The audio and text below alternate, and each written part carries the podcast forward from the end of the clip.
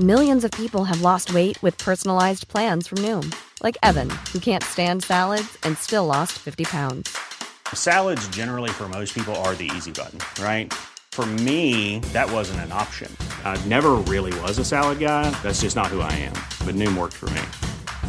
Get your personalized plan today at Noom.com.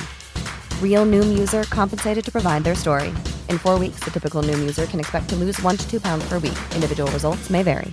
Many of us have those stubborn pounds that seem impossible to lose, no matter how good we eat or how hard we work out. My solution is PlushCare. PlushCare is a leading telehealth provider with doctors who are there for you day and night to partner with you in your weight loss journey. They can prescribe FDA-approved weight loss medications like Wagovi and Zepbound for those who qualify. Plus, they accept most insurance plans. To get started, visit plushcare.com slash weight loss. That's plushcare.com slash weight loss. Ce qu'on appelle un inverter, un convertisseur. Et puis, euh, il, euh, tout s'est éteint.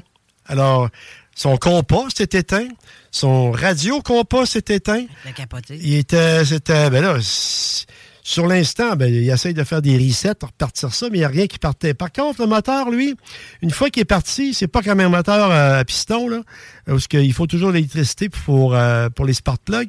Un moteur à réaction, une fois que le feu est dedans, il n'y a pas de problème. Il, continue à marcher, il fait marcher les petits générateurs, euh, les, pompes hydrauliques, etc. Et puis, euh, là, notre gars continue, mais il se rend compte que il tourne un peu en rond. Parce que quand tu n'as pas d'orientation, tu n'as pas de point de référence. Alors, tu n'es pas capable de te guider. Tu vas, tu vas soit te virer en envers. Je l'ai expérimenté étant aviateur. Tu vas virer en envers, tu t'en rendras même pas compte. Alors, ça, ça a duré à peu près une vingtaine de minutes. Sauf que euh, il n'y avait pas de l'essence pour se rendre jusqu'aux Açores, lui. Là. Il y avait de l'essence pour traverser la Manche, se rendre jusqu'en Angleterre. Alors, euh, euh, comme on dit, le gauge à gaz descendait, puis descendait assez rapidement. Ça fait que commence à entrevoir la possibilité que il y aurait à faire, euh, à faire un plongeon en mer, ou encore en anglais, ditcher. là. Et puis, euh, évidemment, il y avait une- comme une combinaison spéciale.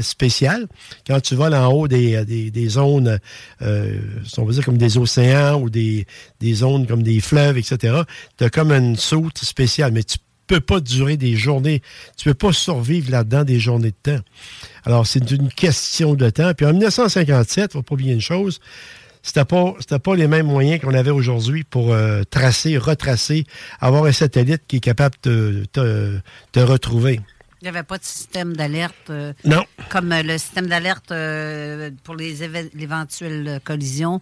Comme Non. on a au sol, ça n'existait pas. Dans le TCAS n'existait pas. Ça, ça n'existait pas. Euh, Il y avait, il y avait pratiquement même pas de, de, de radiocontrôle à partir de, de- de- des points de départ et arrivée. Ce qu'il faisait, lui, ben, c'était c'était un flight plan, un, un- un plan de vol.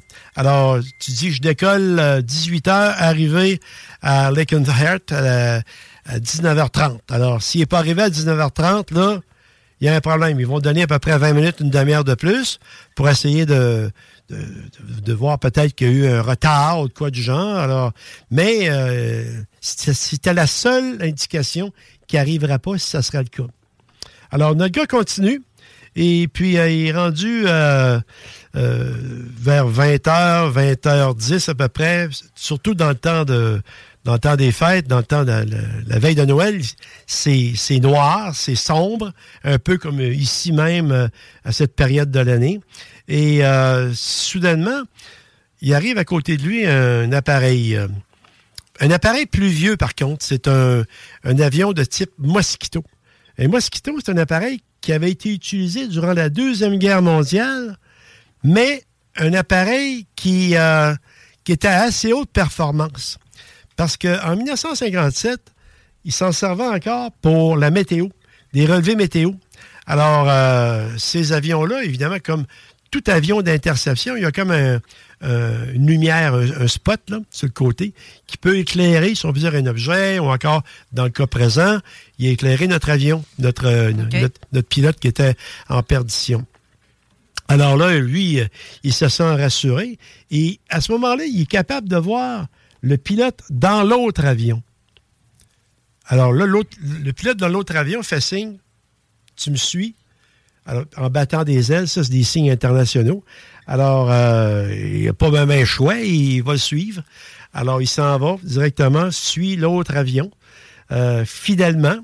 Et l'autre avion, au lieu d'atterrir, lui...